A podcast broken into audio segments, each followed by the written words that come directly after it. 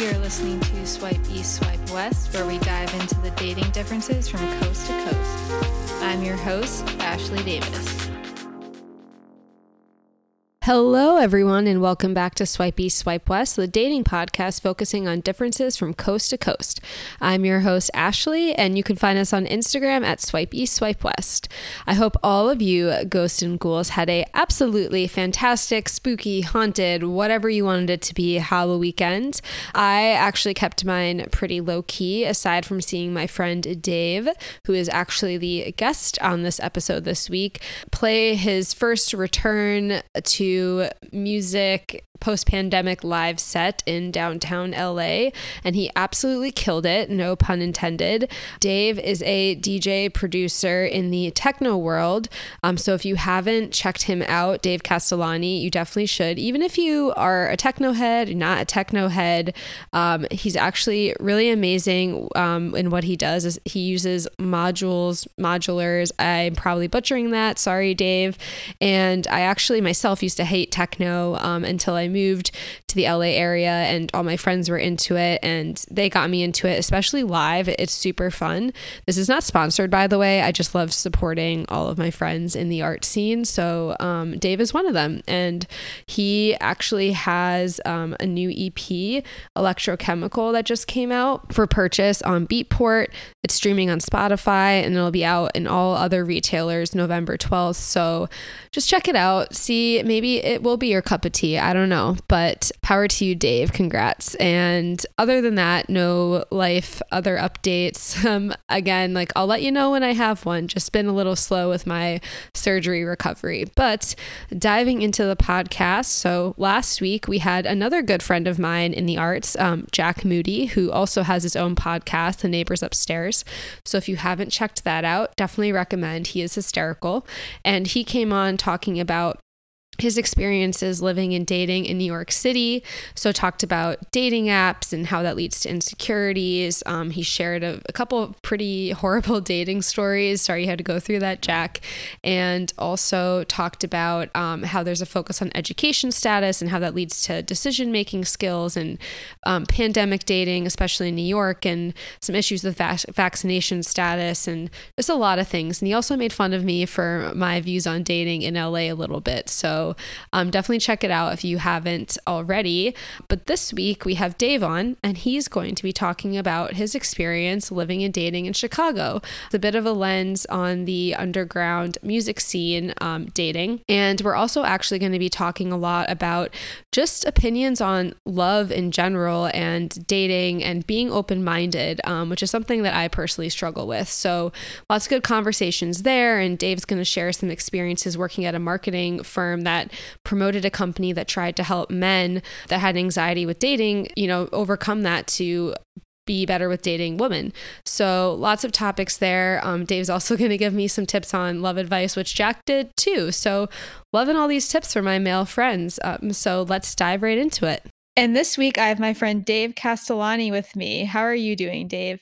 Doing great, thank you. Awesome. I know you're launching an EP soon, right? Yes, I have uh, the third EP that's coming out on my new record label called Noetic, and um, it's called Electrochemical, and it's going to be out in about a month. Awesome. That I'm super excited for that. If you haven't checked out Dave's music, you definitely should. But I'm also excited to have him here to talk about dating and living in Chicago.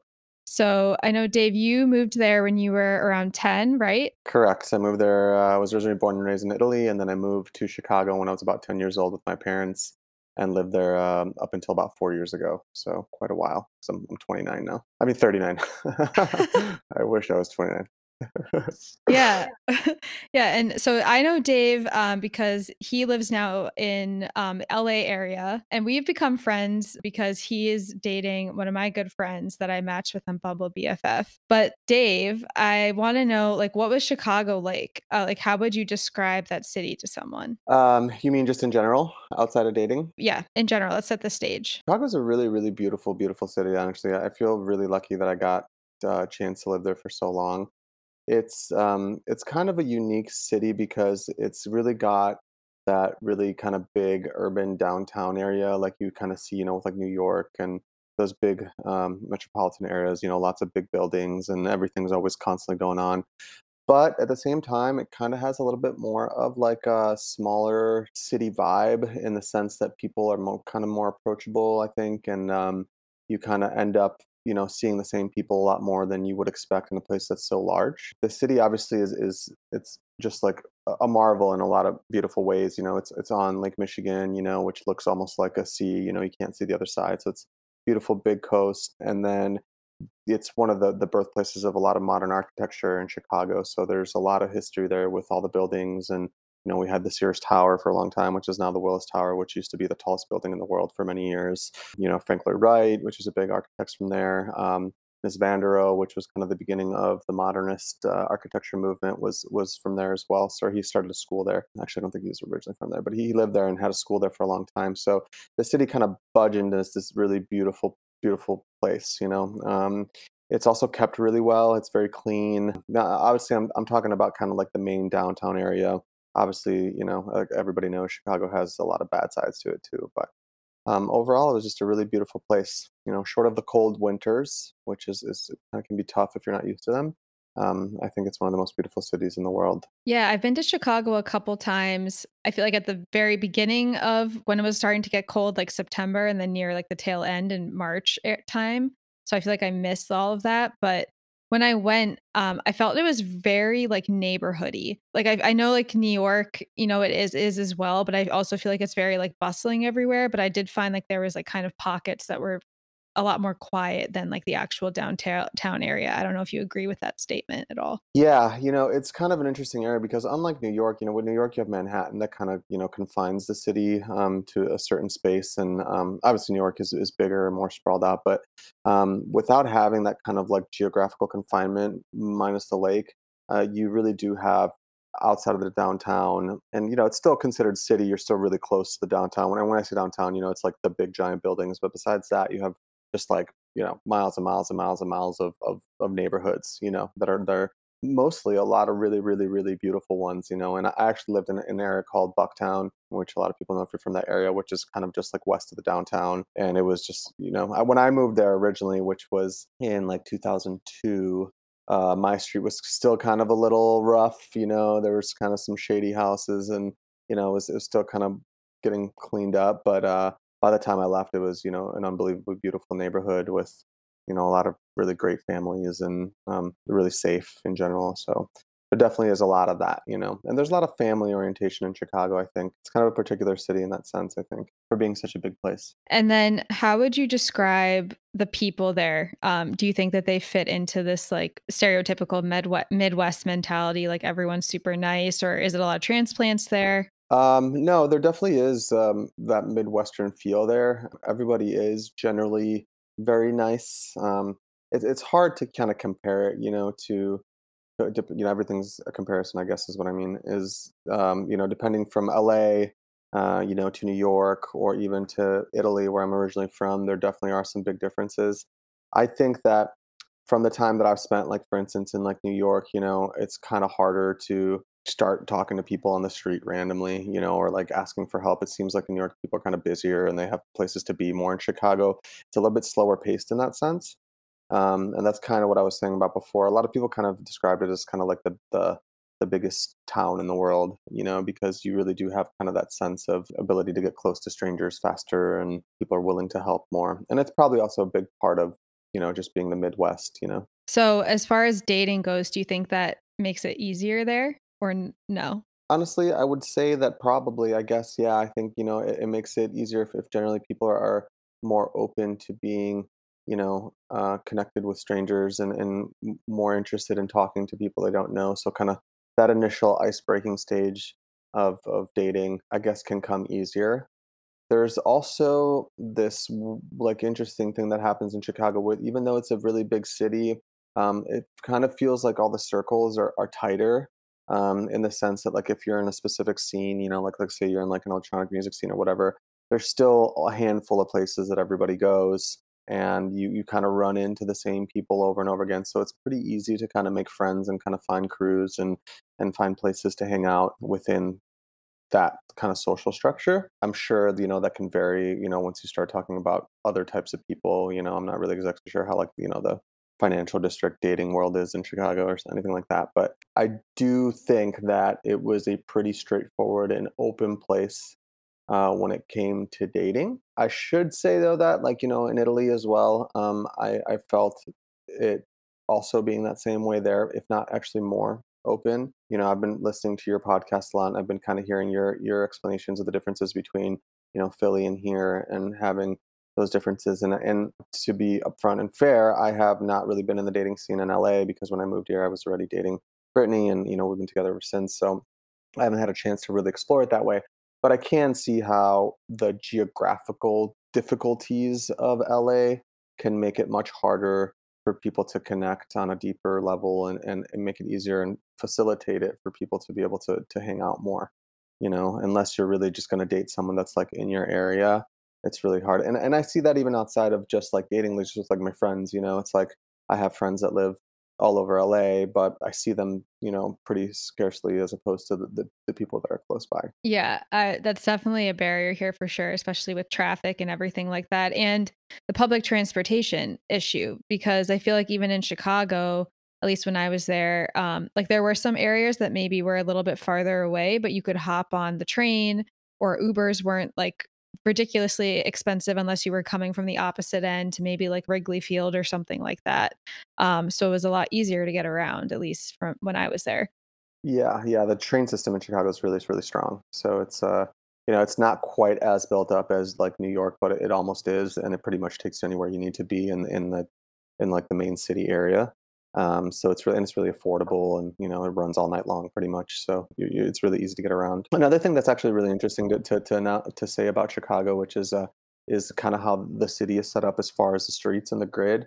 You know, there was a famous fire in Chicago in, in 1871 that burnt down most of the city, and that gave them a chance to rebuild. And when they rebuilt it, they did a really good job on building it pretty much on a very straight grid uh, which makes it pretty easy to move around. You know, it's not like LA where it's like you know a mess. It's like there's a bunch of different streets that are all intersecting in all sorts of weird ways, which makes it harder for traffic to move around and makes it easier for for traffic to build up. You know. Yeah, and then going back to what you said about people kind of like staying within like their group or circle, um, did you happen like to find with dating that was still the case? Like, were people ever like going out of their circle or people bringing new people into their circle? Was it kind of like incestual for lack of a better term like within a certain group? Um no i wouldn't go that far. It definitely is you know it's still a big city you know there's uh you know i think it's the third largest city in america and uh you know there's millions and millions of people around so it definitely wasn't the type of scenario when you just got like a tight clique and that's it you know and like people don't get invited into. Yeah um there's always new people that are kind of ending up in bars and then you know meeting people that then have a larger group of friends that are in that in that space and um, so there definitely was a lot of transience i guess uh, of dating um, both from i think people just kind of wandering into scenes you know and again i'm, I'm speaking specifically about my scene and like you know the, where i was hanging out and the group of friends i had but you know you, there's three or four clubs and you know that everyone goes to there's three or four like promoters that throw events you know that everyone goes to. And then within that you know there's a group of people that know each other and there's three or four homes where people will have after parties and stuff like that. So pretty much you know those were the places where we'd all hang out but there'd always be some you know random person that would walk in or many random people that would walk into one of these clubs and one of these events on a random night that was in chicago that maybe hadn't been exposed to that type of music yet hadn't really made um, the connections within those groups yet.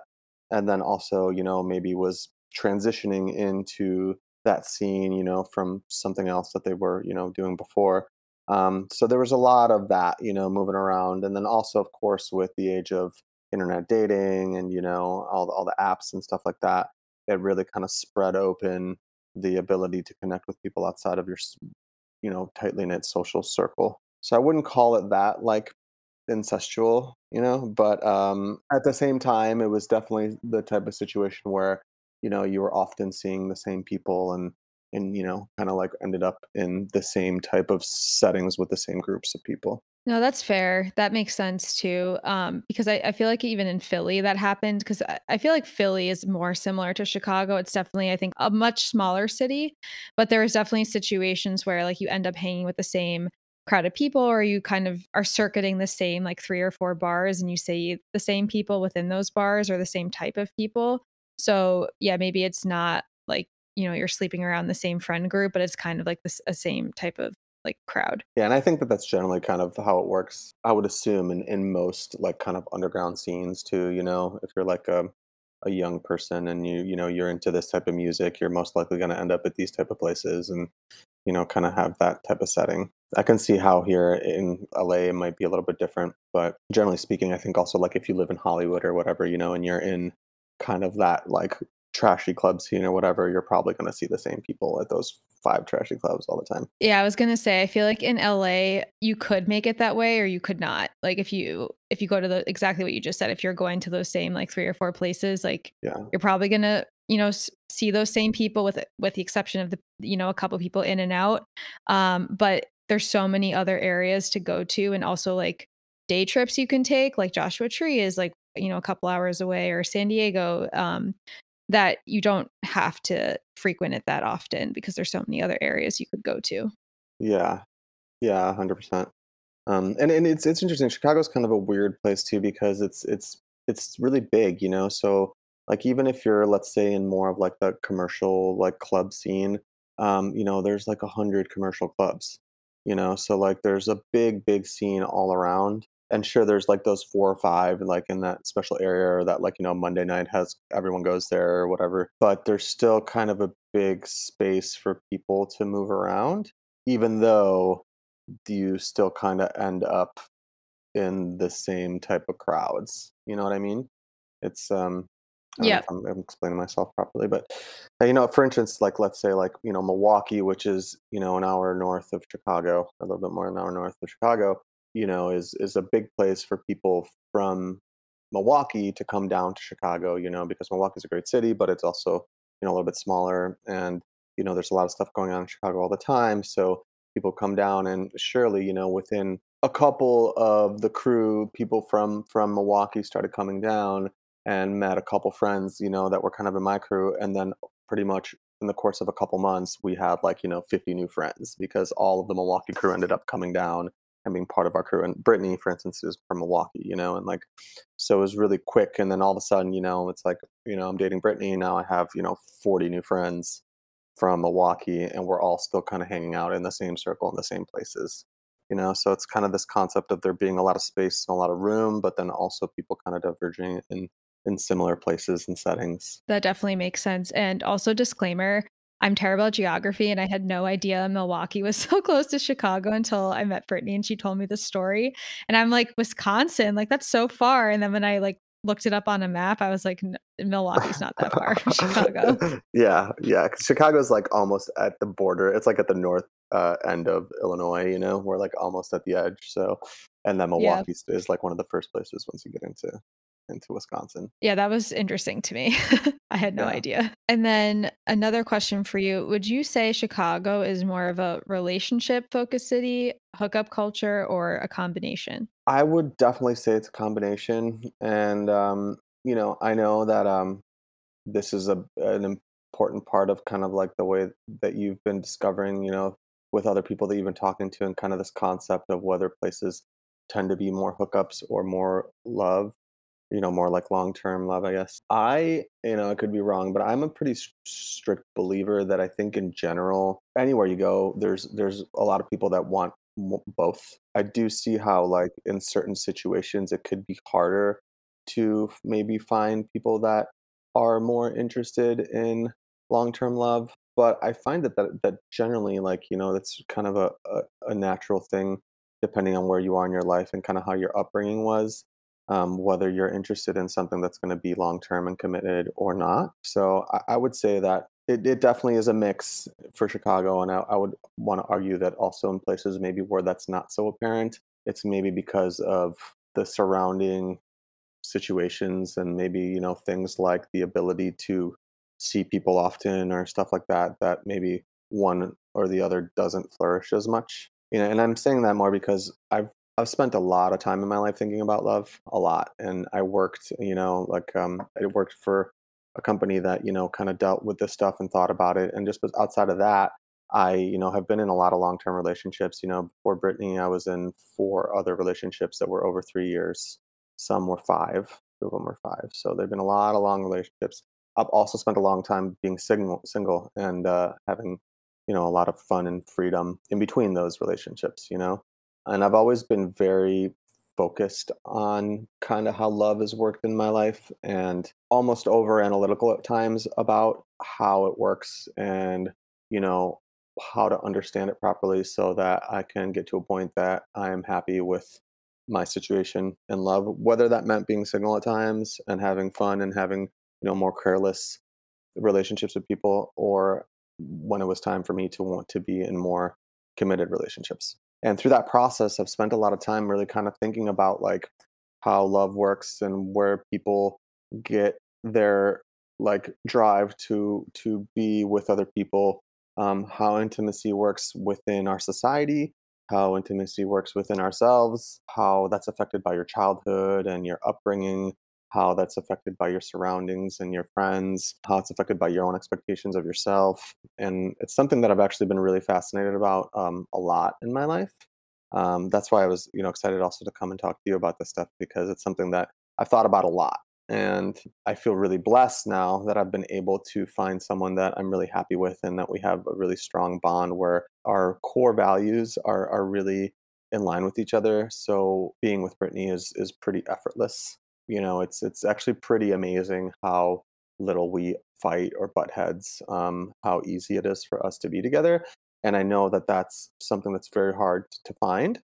And I went through a lot of relationships before this with people that I really thought, you know, I was ready to spend the rest of my life with.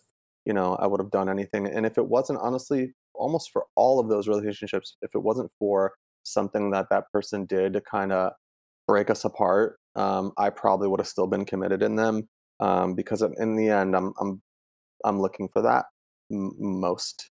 You know, I'm like I had fun being single and and, and single, not signal. But in the end, in my core, I'm I'm someone that wants to be in a committed relationship, and I think that through the process that I had, you know, it's like I would be in these relationships for years and years, and then you know, for whatever reason, they they start you know having their problems, they fall apart, and almost every time, you know, I end up like you know this in front of like my computer, listening to like you know Fiona Apple for two weeks, crying and being like, you know, what the fuck, you know, I'm pouring everything into this, and then after like three or four of those, I was like, all right, I can't fucking do this anymore, you know, like I'm sick of like investing all this time and this energy uh, you know, and really, really, really just like, you know, counting on something and putting everything I have into it, only for it to end up, you know, falling apart.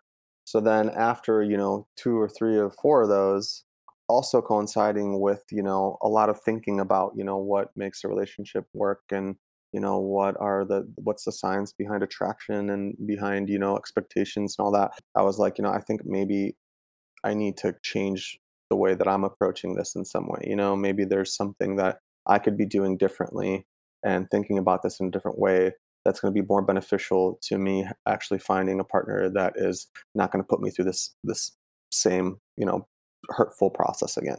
And I think that in part it was luck, you know, because obviously it's very hard to really find someone that you're really compatible with.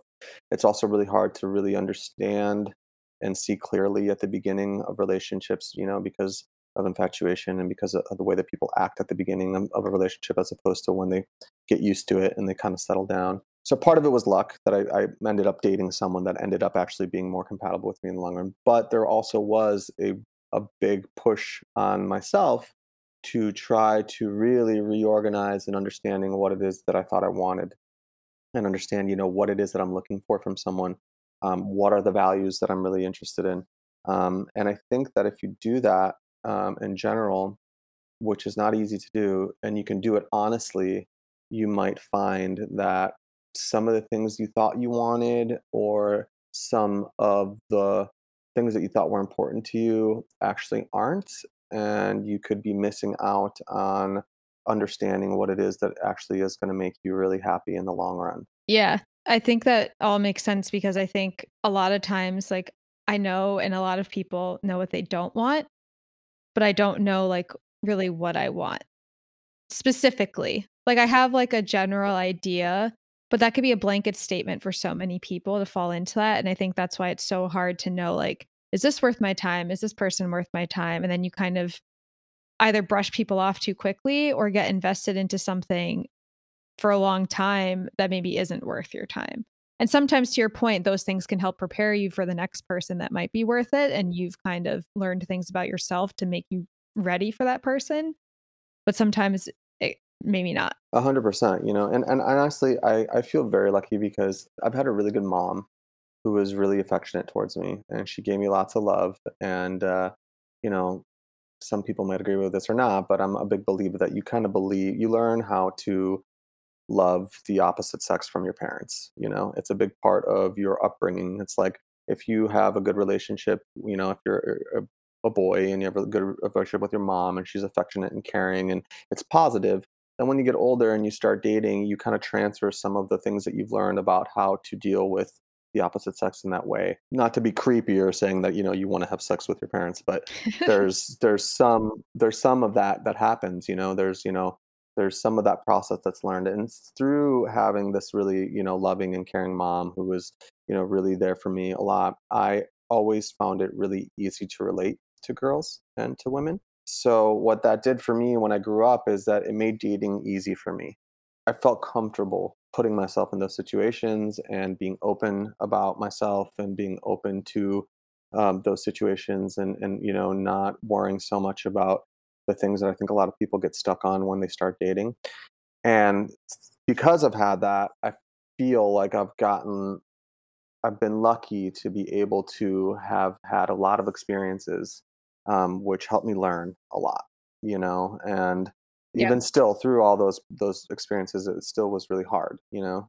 So I, I do 100% agree with you know what you just said about understanding what it is that you need and what you want. And to be honest with you, there's something that I've learned for myself, and I, think that this is, you know, again, it's like you said, it's a, it's it's a blanket statement, which you know isn't always going to be great for everyone. But I would say that you could say that what people usually fixate on when they're looking for uh, like a long-term partner things like you know looks money certain uh, connections with you know certain interests things like that like those are important to a certain extent like you know obviously you want to have a sexual attraction to your partner um, you don't want someone that you know is if if you know you like living a certain type of lifestyle. You don't want someone that is going to constantly drag you down and you have to work four times as hard to support. You know, all these things have to be in line to a certain certain degree. But I think that there's a big space there that people don't allow themselves to kind of take as far as a range of settling a little bit more or a little bit less with something that maybe they wouldn't thought to be as perfect because you know for instance, especially like, you know, sexual attraction, like sexual attraction is really important. And it's one of the first things that pulls people together when you're in a relationship. You know, it's instinctually built into us because it's it's an evolutionary tool that helps us come together, you know, so that so that we have this like, you know, script in the back of our head that makes us, you know, hook up and uh, have children. And so therefore the species keeps going. You know, and that's pretty much what happens in all of the animal world, including us Except what happened with us is that we got really smart and we got to a point where we started kind of outthinking that process and started putting all these boundaries and limitations and expectations and rules and all these social norms and all these way that we, you know, categorize everything and think that it's supposed to be like this. And what happens, I think, in a lot of times is that kind of gets in the middle of uh, of the process.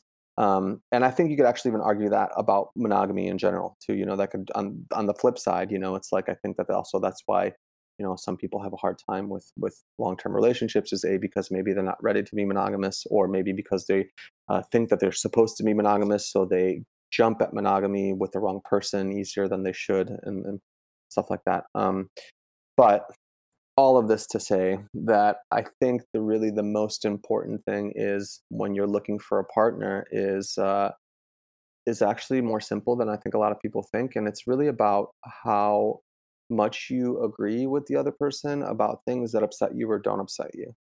Meaning, like, can you live harmonious with someone on top of each other for years and years and years? More than that means, you know, that we want to have sex all the time, it, eh, um, or that we don't want to have sex all the time. It's it's more, I think, you know, are you to get upset if I think this way and I act like this? Or are you to get upset if you think this way or you act like that? Um, you know, the, the very simple ways that we like live with each other and coexist are the things that I actually think are most important. You know, for instance, this is a silly example, but you know, like, you know, I make a lot of music um, and in my music process i you know i have a lot of late nights where i'm sitting in front of you know my computer or an instrument and i'm sitting there making music and this has happened to me endless amounts of times where you know in other relationships uh, you know it's you know maybe it's you know sunday nights you know partying all weekend whatever been making music it's sunday night now it's like 10 p.m and my girlfriend at the time is like you know hey i'm going to bed i'm tired you know will you come hang out with me uh, you know, come. And I'm like, yo, listen, I will. I'll be there. You know, just give me like another half hour. I'm going to just like keep doing this for a minute and then I'll be up there. And if for whatever reason that night I end up, you know, just being so enthralled in what I'm doing that I end up staying up another, you know, eight hours making music. And then my girlfriend wakes up and there's been a lot of situations where in past relationships then that turns into a big big fight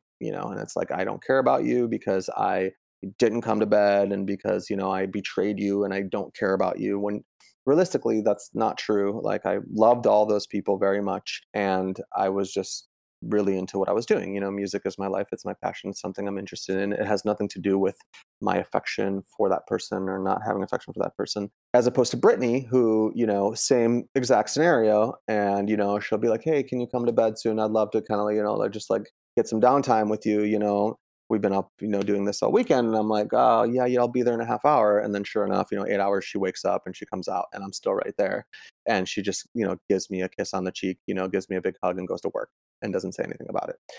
And I'm not saying that she is right and the other people were wrong, um, that you should have, you know, it was right for me to do it. It wasn't right for me. It was right for them to be upset. I'm saying is that our alignment of being on the same page as far as what is really emotionally going to affect us on like a deeper level is in the same place.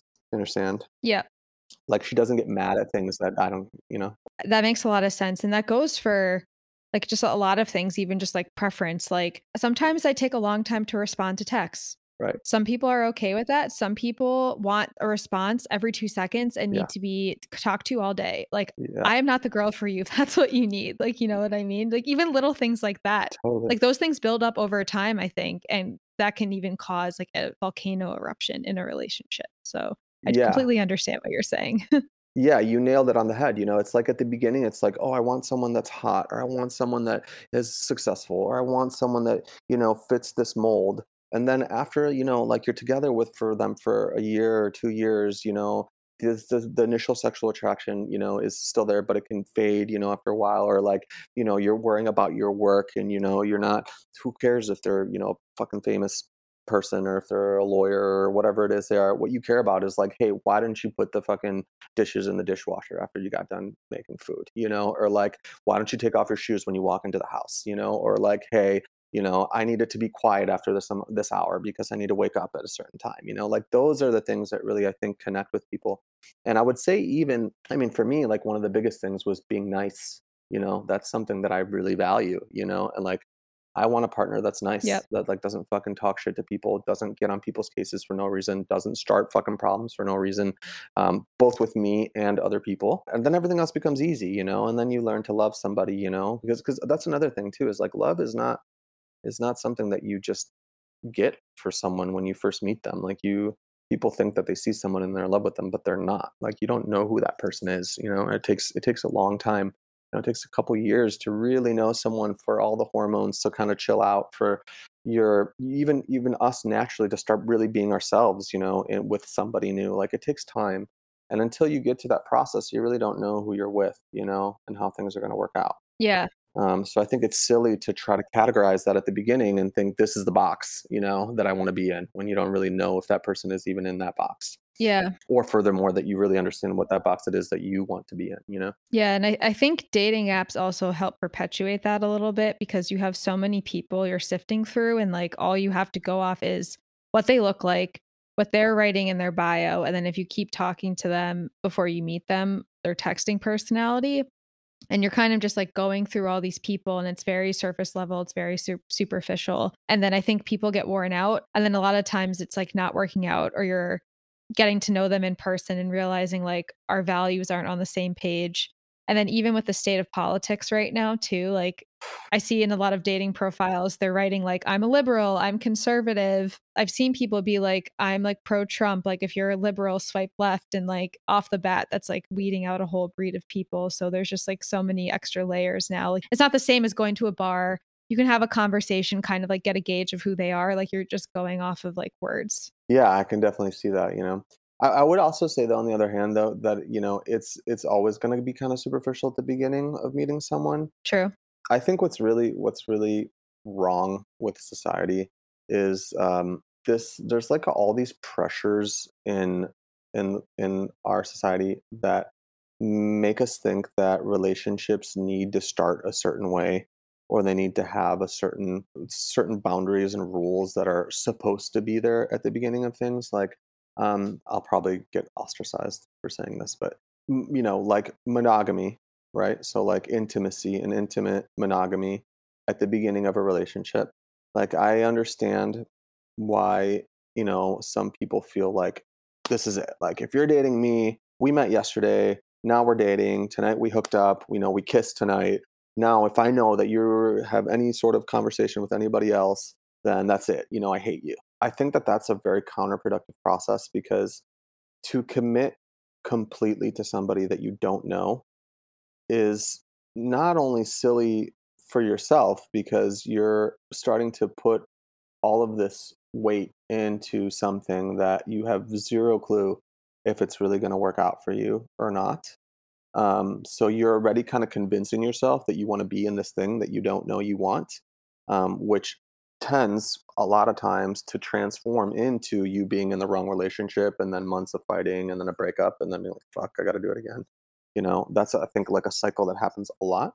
But also, more is the concept that if you are willing to have a more open intimate relationship with someone at the beginning until you get closer and you get to know them more then for some reason you're some sort of like bad person like you're you know you're sexually promiscuous you're looked down on upon you know by either society or yourself or your friends or you know you're you're treated as like somehow you're less worthy because you're willing to do this i think is like detrimental to the dating world. And it's one of the main reasons that people end up just being in this like cycle of being single and not really ever having the opportunity to really meet somebody that they care about you know? Like for me i learned that when i was younger and you know the moment i would hook up with somebody i would tell them right off the bat i would say listen i like you i want to be in an intimate relationship where i'm monogamous but we don't know each other yet i need to hang out with you for a while before i can you know fully commit and tell you and promise to you that this is, you know, the only thing I want. I'm 100% sure about it. And that's just me being realistic about myself. It's not because I want to hook up with everybody and I'm like so horny that I need to fuck everybody. You know, it's like literally because I don't know you yet. And like if I invest in this right now, I'm investing in something that it's a stranger and I'm investing the most important thing that I have, which is my heart. You know, and so I'm giving it to you and I don't know who you are. So like it's it makes sense to open you know and to kind of give yourself some time to be able to get to that place with somebody and unfortunately intimacy and by intimacy i mean like you know like sexual and it doesn't have to be sex but even just you know like touching and you know that intimate connection that you have with somebody is part of getting to know somebody you know it's part of the process to learn how you feel about that person you know and how they are. And so if we put ourselves in a box that doesn't allow us to do that then we end up i think most of the time just being with the wrong people you know? Yeah i 100% agree and i've been in situations like that on a couple different levels of what you said just said. I've had situations where i've been with men and like i've been upfront like with my past and like i've been single for many many years like i've only had a couple of relationships. So I've been with, you know, people, like a, a decent number of people. And the reactions I get are, how could you not care about yourself that you let yourself be used like that? That's crazy. Like reactions like that, where it's like, I haven't let myself be used. Like that was a choice that I made. Like it's a mutual, you know, a mutual choice. So yeah, like it's like kind of gross to me that that's your reaction. And then I've also had situations where I've been like very upfront with guys um, that I've been interested in dating, but exactly what you just said, like I'm not ready yet, like I don't know how I feel, or I've had I've just had situations in my life where maybe I'm like moving or um, I just have like some stress triggers and I'm like, I'm not ready to invest in you. I have other things going on. And I've been like kind of forced into a relationship and it's just like crumbled and burned to the ground because like I've been open and upfront. It's like not what they want to hear. Yeah. Or they agree with what I'm saying because they think if they disagree that it's going to cause problems when it, we just need to have a commu- like an open communicative conversation and either way there's just been like issues. It's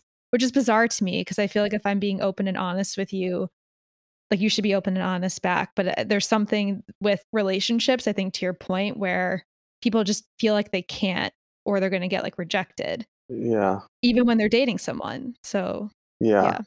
Yeah. And, and, and like, that's, I think that's a really, really big problem. You know, I think that's why there's so many people that are having a hard time really finding the proper partner because they're stuck. Because then you wait, you know, then so then you go through three months of being in the wrong relationship, and then because chances are, if you date hundred people, ninety nine of them are the wrong person. Yep.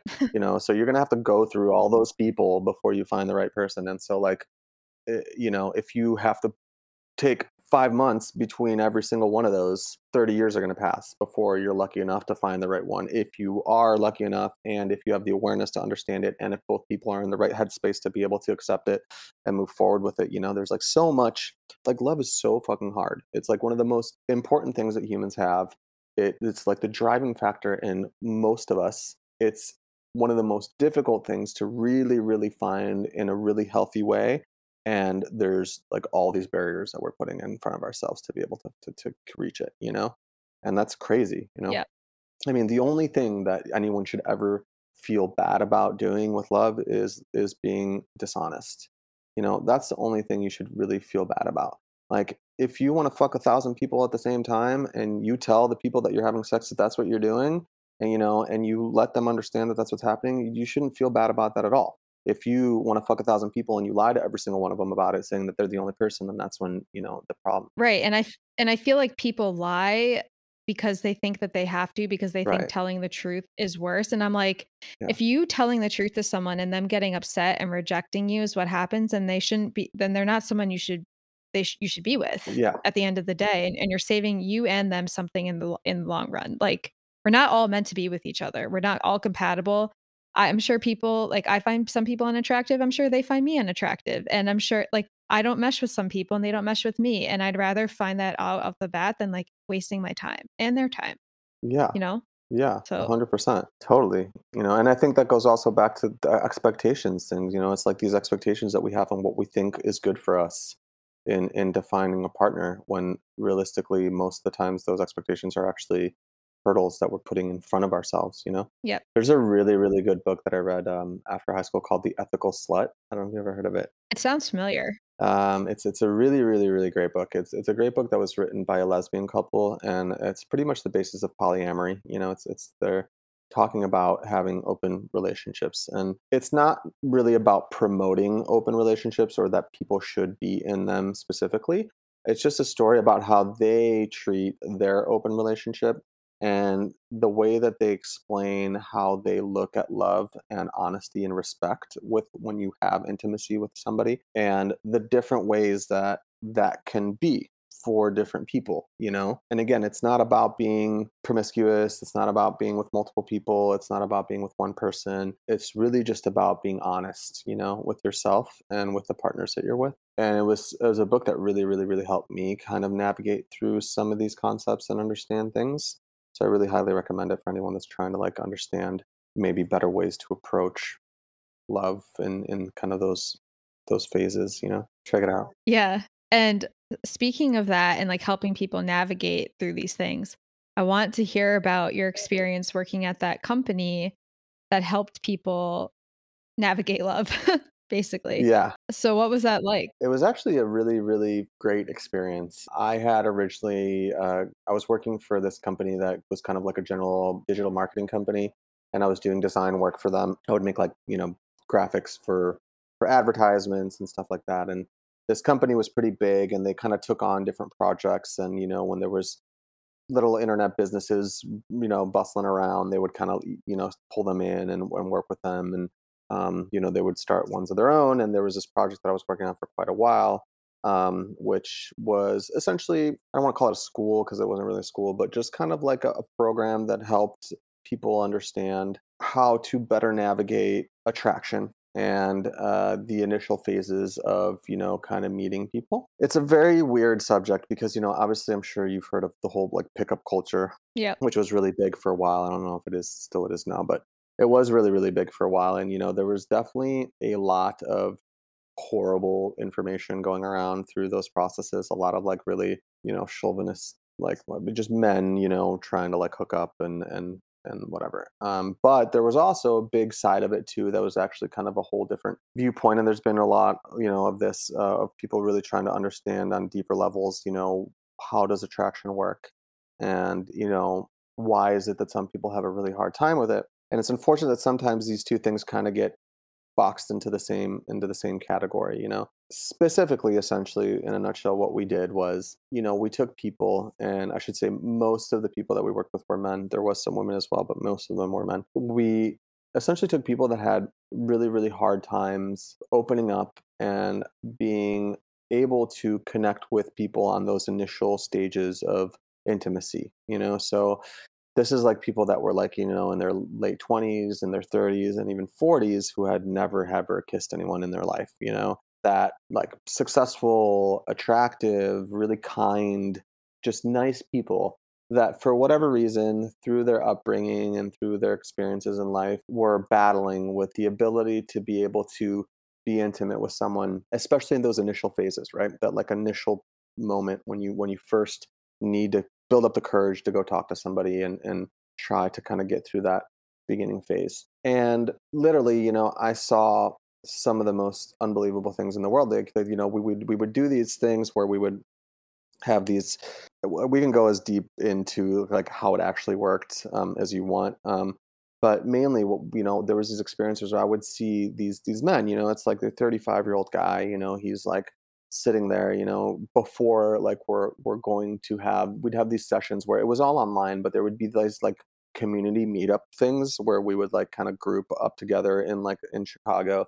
And um, you know we we would they would kind of like be thinking about the things that they've been talking about and learning and focusing on and then they would go out and try to meet people and uh, you know with the help of these coaches you know that were there as well that were kind of helping pushing them a little bit you know kind of like nudging them a little bit and talking to them through through some of the insecurities that they had. And so we were doing the marketing so we would do like before and after videos of like you know hey i'm john you know i'm 36 i'm you know an accountant i uh, you know have never had a a chance to hook up with a girl. I really, really want love in my life. It's really important to me, but you know, I just you know haven't had the ability to find it, and I've had a really hard time getting close to people. Uh, you know, so I'm hoping that this will help me. And then we would go out, you know, and through these processes, they would end up meeting somebody and like kiss a girl or like get a phone number. And then like afterwards, they're like bawling, like crying, like uh, like uh, like oh my god 40 years you know of like tension and like difficulty like having these huge hurdles in their lives trying to overcome them and then all of a sudden they're just pushed in the right way and kind of taught to focus on things in a certain way and now they are able to have you know an intimate experience with you know a, a girl or someone of the opposite sex and they're like literally their whole lives are like completely changed you know?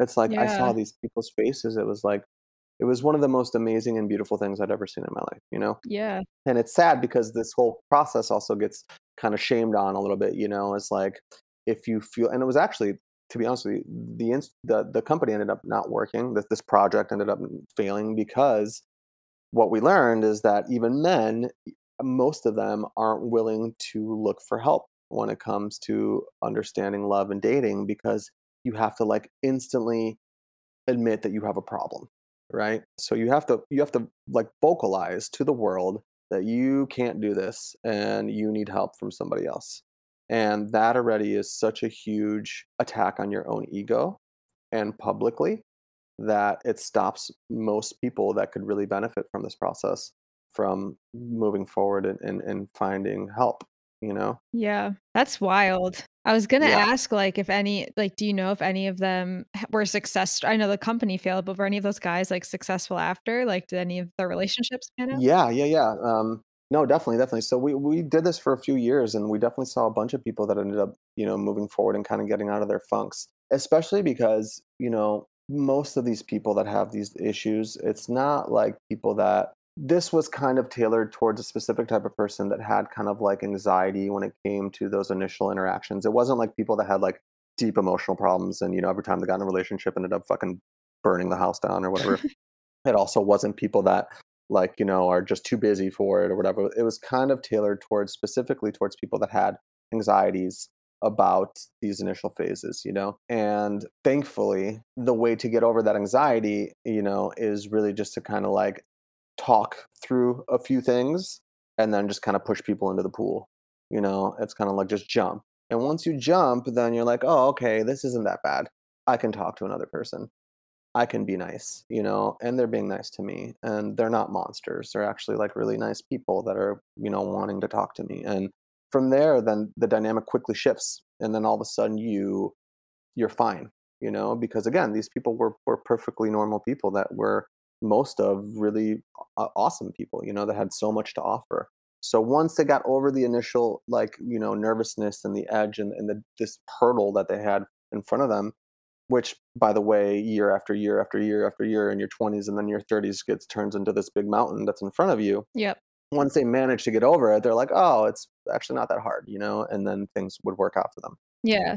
I feel like Chicago's a good place to pilot that too if people are nice. I feel like in LA it might be a little more difficult just with some personalities here. yeah yeah i could definitely see that you know and you know i don't know it's there's a lot of psychological things that go into being able to be openly attractive as a person and also understanding kind of how attraction works is a big thing and i think uh, unfortunately there's some like games you have to play that have been placed on us you know in a in the society and certain expectations that people have that make you fit some sort of mold that makes you more attractive or makes you have a better chance of succeeding when you when you talk to a stranger in, in some sort of social setting. And it sucks to be honest with you because i think that um, you know that that impairs a lot of people and and not not even just the people that are not having a hard time you know getting through these processes but also all the other people that are looking for love that are ignoring these people um, when these people could very well be the answer to their you know all their love dreams you know? Um, they're kind of like prejudging that situation and those people for these things that don't really make sense i think. But you know thankfully they're things that you can talk about and help people get through and i think there should also be a big open discussion with people that don't have these issues and are possibly open to thinking about how they can shift their perception of how they judge or value someone that they don't really even know yet Yeah. when you first talk to someone. And like i think that would be a big benefit for themselves too because you know i also have uh, i have a good amount of friends you know that are really just like unbelievable people. Like unbelievable people. Like some of the sweetest nicest successful you know just like the best people and they have a hard time finding love because you know maybe they don't fit exactly the, mold that you would expect and it kind of takes that right person to show up that can have the maturity to kind of look past through some of these silly things to see who they are and then all of a sudden be rewarded with this beautiful person that's going to love them for the rest of their lives and it's going to make them happy. And i think that it's sad not just for these people that I'm talking about that have these issues, but also for all the other people that I have that are friends that don't have these problems but are single forever and are struggling constantly to find love and that's all they want to do and they just can't do it. And you know, because it's such a complicated process and it's just you know like all the things that we've been talking about like all these boundaries that you put in front of yourself including this you know to really kind of see what is out there for you Yeah, and uh, like you were saying before, there's like societal pressures and norms too. Like the guy is supposed to, um, in like heterosexual relationships, like the guy is supposed to approach the girl. yeah Sometimes, like sometimes, like I'll approach a guy at the bar, but some and some guys are open to that, and a lot of them aren't. yeah Like a lot of guys are turned off by that. So, and but you don't know that until you you know you figure it out by going up to them. Yeah. um so it's like what's right what's right what's wrong? Everyone has their own preference and then it's also i think about the environment that you're in. Like talking to someone and meeting them at a bar i think is again what you were saying earlier about like my comment on dating apps like that's a lot more surface level than i think meeting someone through a party at someone's house like a cl- intimate gathering or even like an underground event i feel like a lot more connected to those people because we're all doing a common interest or and i'm sure someone there knows a friend of mine or something like that versus like if i'm out in santa monica or venice at like the bungalow like you know what i mean so Mhm. I think all those factors play into it too Yeah, absolutely. And and I think it's important for people to be aware of that because let's let's say, you know, let's for instance, eh, okay, let's take it even more to an extreme. Let's say, you know, you're over at a friend's house and there's like an intimate gathering of friends. There's like 10 people there and you meet somebody. The chances of you wanting to communicate with that person and kind of get to know them a little bit better and being open to having a conversation with that person and possibly, you know, maybe see if it's worth going somewhere else with it are much higher. You're much more open to that than if it's some random person that walks up to you at a bar, right? Yeah. That just starts talking to you. Um, and then we can take it on to Tinder or whatever. I don't even know what the, the dating apps are these days, but is Tinder still a thing? It is, right? yeah it's around Even more, you know, even more so, as opposed to like a cold call. You know, if I'm just start putting letters in people's you know mailboxes saying, "Hey, I'm David. You want to date?" You know, like there's like this this space of whether you are opening yourself up to having that uh, experience with that person and allowing yourself to get to know who that person is. And you know we're right now talking about how these two people could always be exactly the same. They might even be the most compatible people in the world. But you know with the intimate home setting then the chances of you actually bringing it to the next level are here. Then when you go to a bar they're here. Then you go on tinder you're here. Then you go with like cold calling it's here right but realistically that person is still that person and that person still had the opportunity to give you the things that you wanted right? So this whole concept of us judging whether it's worth or not our time to give this person our attention i think is counterproductive. Yeah short of them you know coming up to you and punching you in the face or like doing something god awful in front of you you know that is, is hurtful yeah. then you don't really know who this person is. And I don't think that we should ever be penalized for being open or being direct or wanting to have uh, as much opportunity as we can to be able to find the right person, especially because it's so hard. Like the chances of finding someone that's really good for you, like, is so complicated. Even if you were completely like, you know, let's say from now on, you have to spend a week with a new person every week for the next 20 years you know, where you're forced to be intimate with those people, you'd still have a hard time finding someone that is really going to be long term good for you, right? Yeah So any barriers that we're putting in front of ourselves is just, you know, exponentially making it more complicated for us to find love, you know, real love. Yeah, and even like myself included, like I've been trying to be more open to people like who have asked for my number and approached me that maybe like off the bat they're not like my my type in quotations. Like I've been accepting of it. And then I think I think people just get afraid or fear of rejecting because there's been times where like I get frustrated because I'm like, okay, like I'm I'm open to this. I've agreed to go on the date. We'll we'll like set like, you know, a, a time frame and then I don't hear from them. Yeah. And then it's kind of like, but then it's kind of like goes both ways because they said, okay, this weekend, but then I also never followed up. So it's like one of those, like, are we both just scared of rejection? Yeah. Like, is that's what happening? Like, do we both like not care enough? We don't know each other that well. So who's to blame? Is anyone to blame? You know? So those situations I think happen a lot too. Yeah. I would say no. I would think that, like, you know, I think especially those initial phases, you should expect people to be a little less reliable. Um, you know, you haven't built a bond yet. So you're still, you know, it's normal for people to kind of like brush things off or be like, oh shit, something else came up and I should have called this person or whatever. And I didn't. I think that if you want to empower yourself to really find love, you should be aggressive, you know, like with a respectful way, you know, in a respectful and not way that could end up, you know, really like turning somebody off, I guess. But um, you should take that first step, you know, and it's in your best interest because, you know, just because maybe that person didn't call you this weekend doesn't mean that they're not a great person. And it doesn't mean that they might not end up being someone that's really worth spending time with, you know? So give yourself the best chance you have, you know, and and go for it, you know. It's like a job interview, you know, or like anything else that you want in your life. It's like, you know, like things don't come super easy, you know, especially things that are really important. Like you have to work towards things and you have to be committed to them and you have to push yourself into them. And just because the other side or your goal isn't always just like handed to you on a plate doesn't mean that it's not worth fighting for. It doesn't mean that your expectations of what that thing is is different from what you thought it was. And it doesn't mean that it's not going to happen for you. That all makes sense too.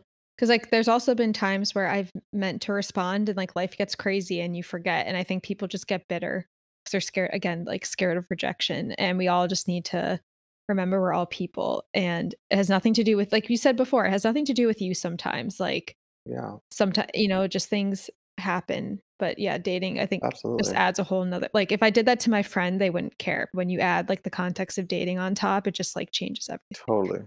Absolutely you know and rejection's a big thing you know and that's something that i mean it's a tell it's it's also kind of like co- confidence you know confidence is like self-esteem and confidence are kind of the the the backbones of you know being able to have a healthy dating experience at the beginning of dating i mean like not so much necessarily when you're like know someone well but at the beginning you know people that are most confident and most strong inside of themselves um, that you know are less afraid of, of rejection and um, you know aren't so worried about what other people think about them are most likely going to have the ability to have more experiences Yep. and probably are going to put themselves in situations where they have more opportunities and that's really kind of like what you need to do to be able to get you know to a place that you want to be having said that obviously that's not something that everybody can control and i feel really really bad for a lot of people like it's really sad for so many people that find it really hard to feel good about themselves um, especially when it comes to intimacy because um, it's unbelievably crippling, I'm sure, for a lot of people. And it's also the most valuable thing that I could imagine on earth, you know? So Yeah.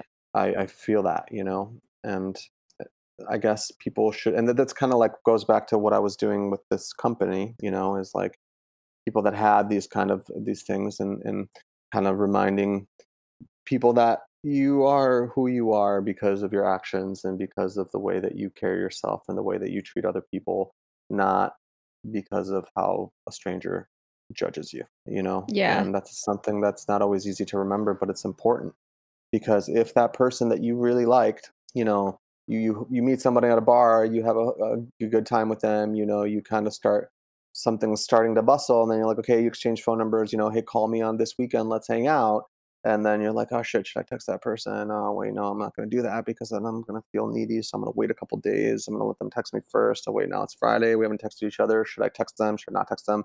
What if they don't like me? What's going on? All the shit's like going on in your fucking brain when like you have, you barely know this person, you know?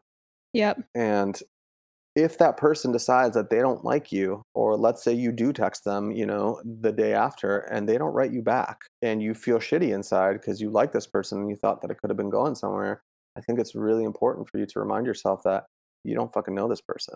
And if this person doesn't have a the the awareness or the like drive to want to get to know you better and they're already judging you for whatever reason without giving you a chance, then they're fucking stupid and you don't want to be with that person anyway.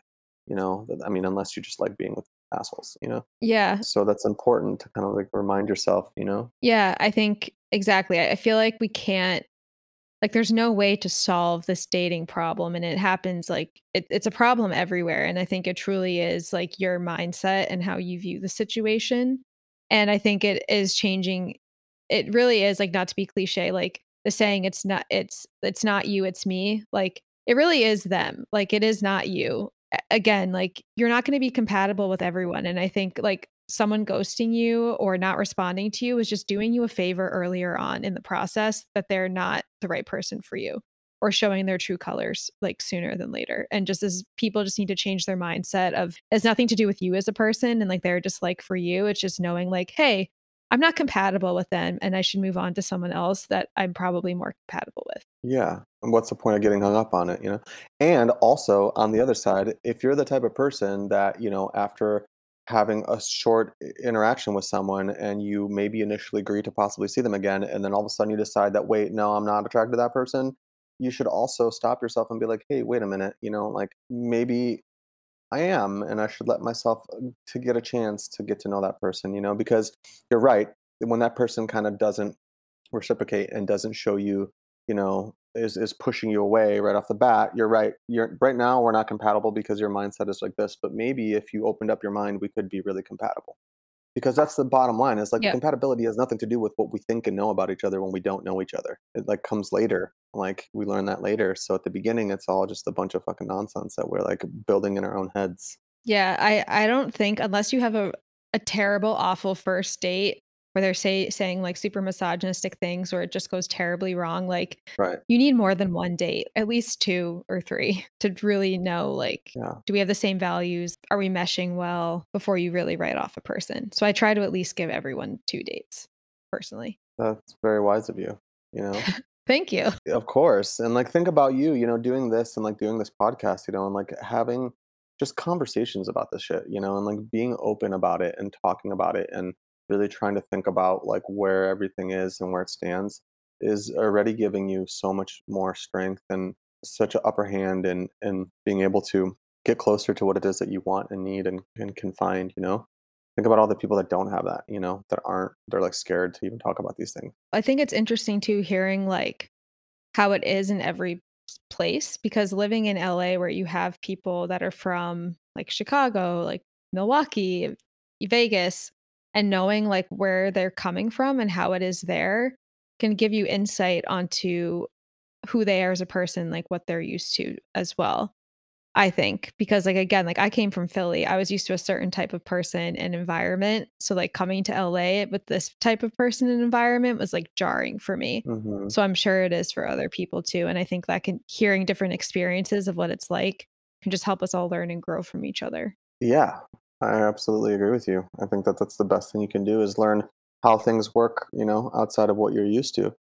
And not just because so you can better navigate where you are, but also to grow as a person, you know, to like Yeah. understand, oh, oh, wait, but maybe it doesn't have to be this way, you know, maybe it could be like that instead. Or, you know, maybe I haven't thought about whether this is really something I want to be doing or not. And maybe if I think about it, I might come up with a different answer than I, I just had popped in my head originally, you know, like there's so many different ways to do things. And I think that's that's the best way, you know, is to come together and to learn from each other. Yeah. I'm hoping the world will get there one day.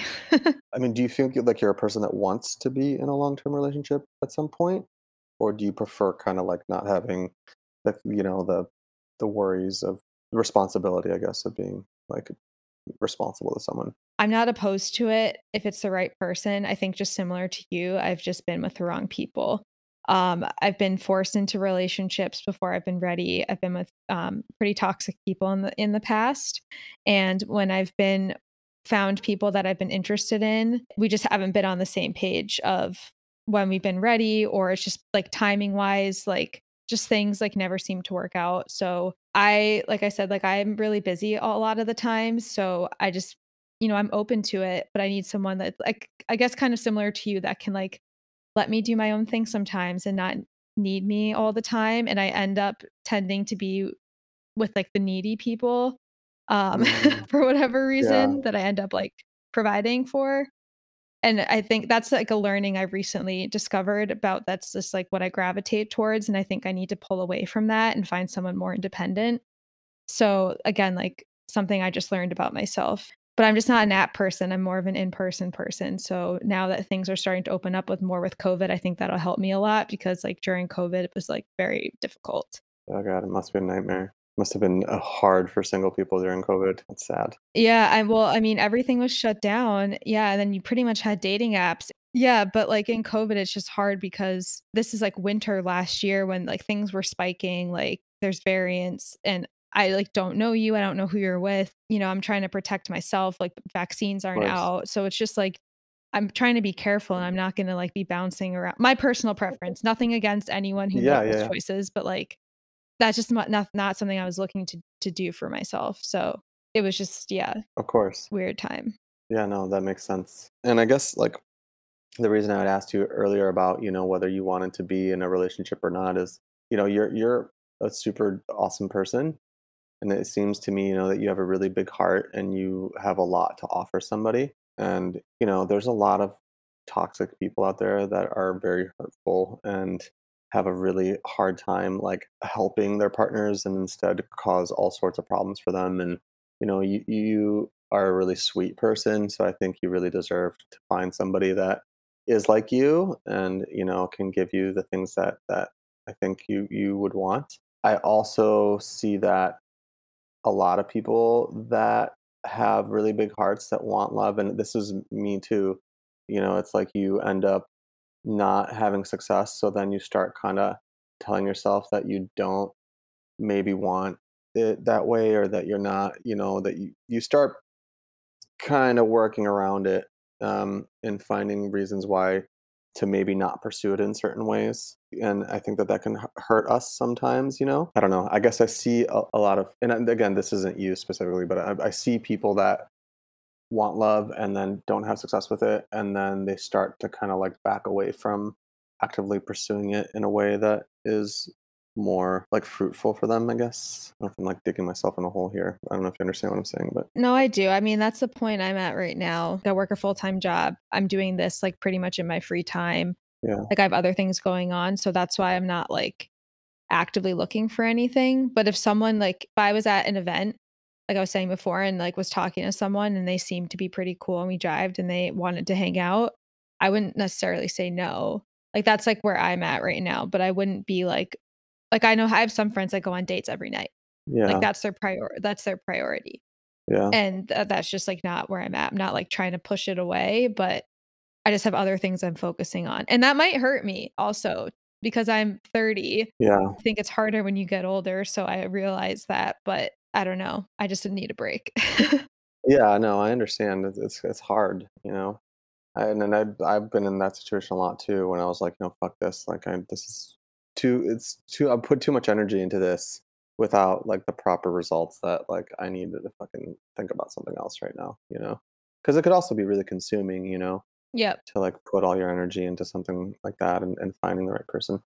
I guess just don't don't let yourself get jaded by not having had the success that you've wanted you know because you deserve somebody that loves you. And there's definitely a lot of people out there that that are ready to love you in a way that i think you you would be happy with you know? And that goes for all of us. Yeah just gotta find them and be open to finding them. Right. Both things. Which unfortunately means also you know actively like searching and actively trying. Yeah i just like to do it in person. I just don't like doing it online. You should do like a speed dating thing. Have you ever done one of those? I would have a meltdown if I did Really? speed dating. It's too Oh, much pressure. I've never done one, but it sounds so fun. It sounds fun. Have you seen uh, Love on the Spectrum Love on the No, Spectrum I've heard of it though. on Netflix? Oh my God, you should watch it. It's the most unbelievable thing, and it ties so much into everything that we're talking about right now. It's about Okay. um, you know people that are on the autistic spectrum that are, are having a hard time finding dating or finding love.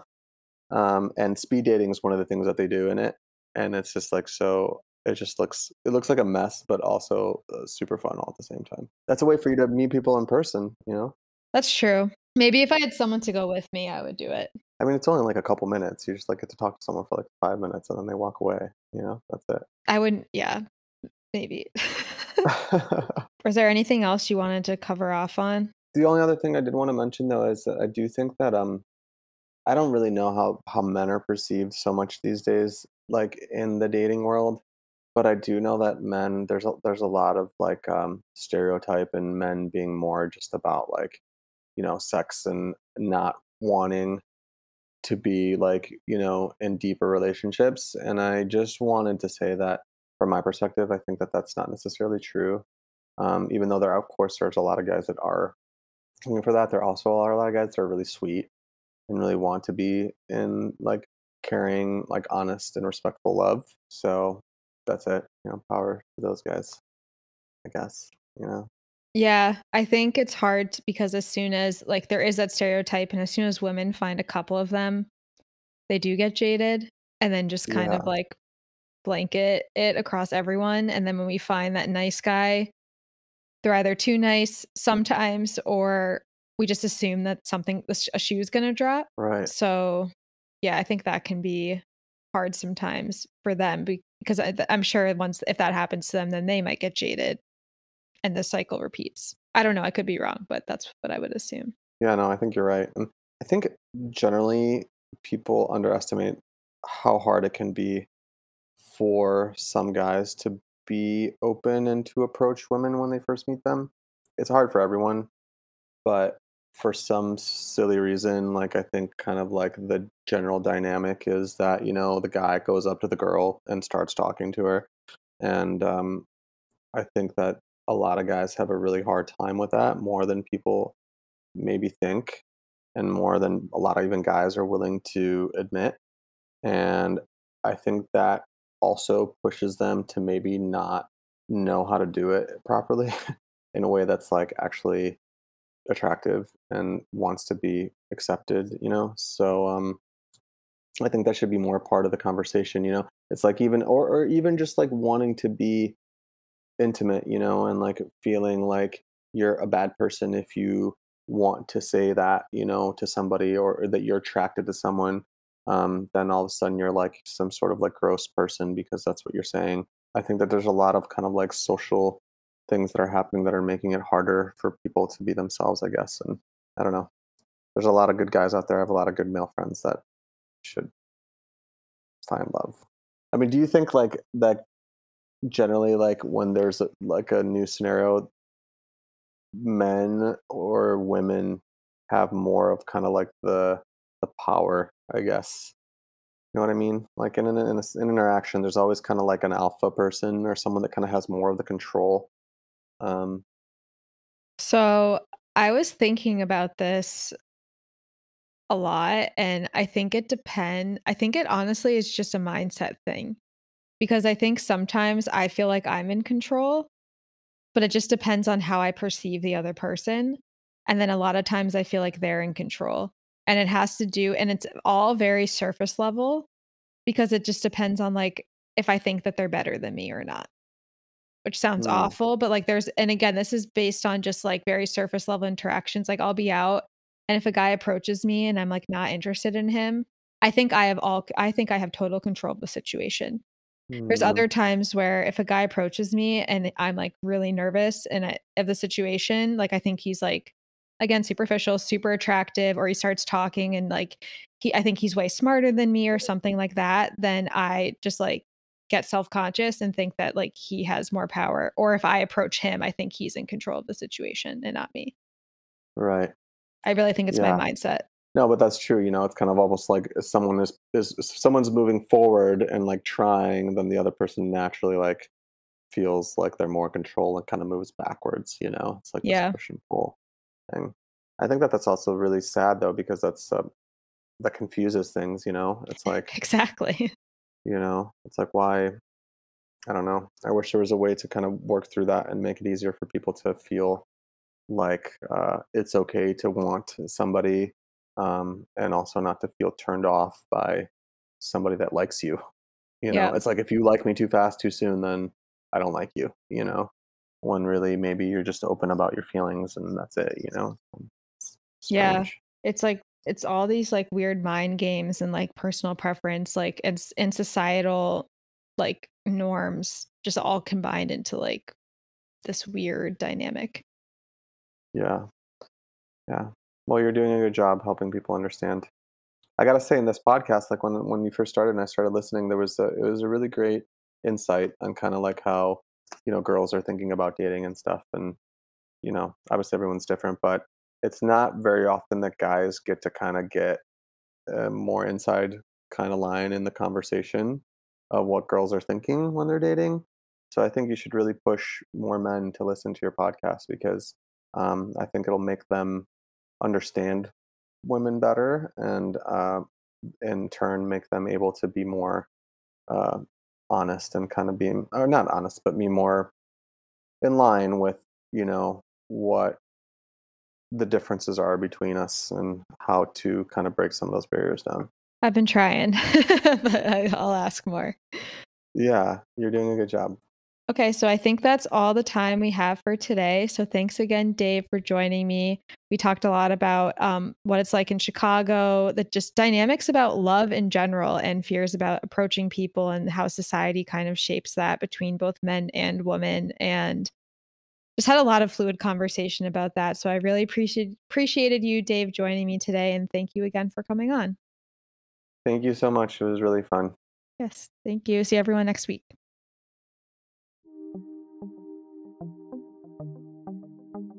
I'd like to thank everyone that's helped make this podcast possible, specifically Kayla McNulty that helped create the podcast, Laura Williamson, Ray Zaragoza, The Kid Inside, Ellie Bernstein, Maggie DeBaradine, and Lindsay Weiner that all helped contribute in some sort of way. You can find us on Instagram at Swipey Swipe West. Send us a DM with any questions, comments, suggestions. Thank you all again for listening. Have a great rest of your week.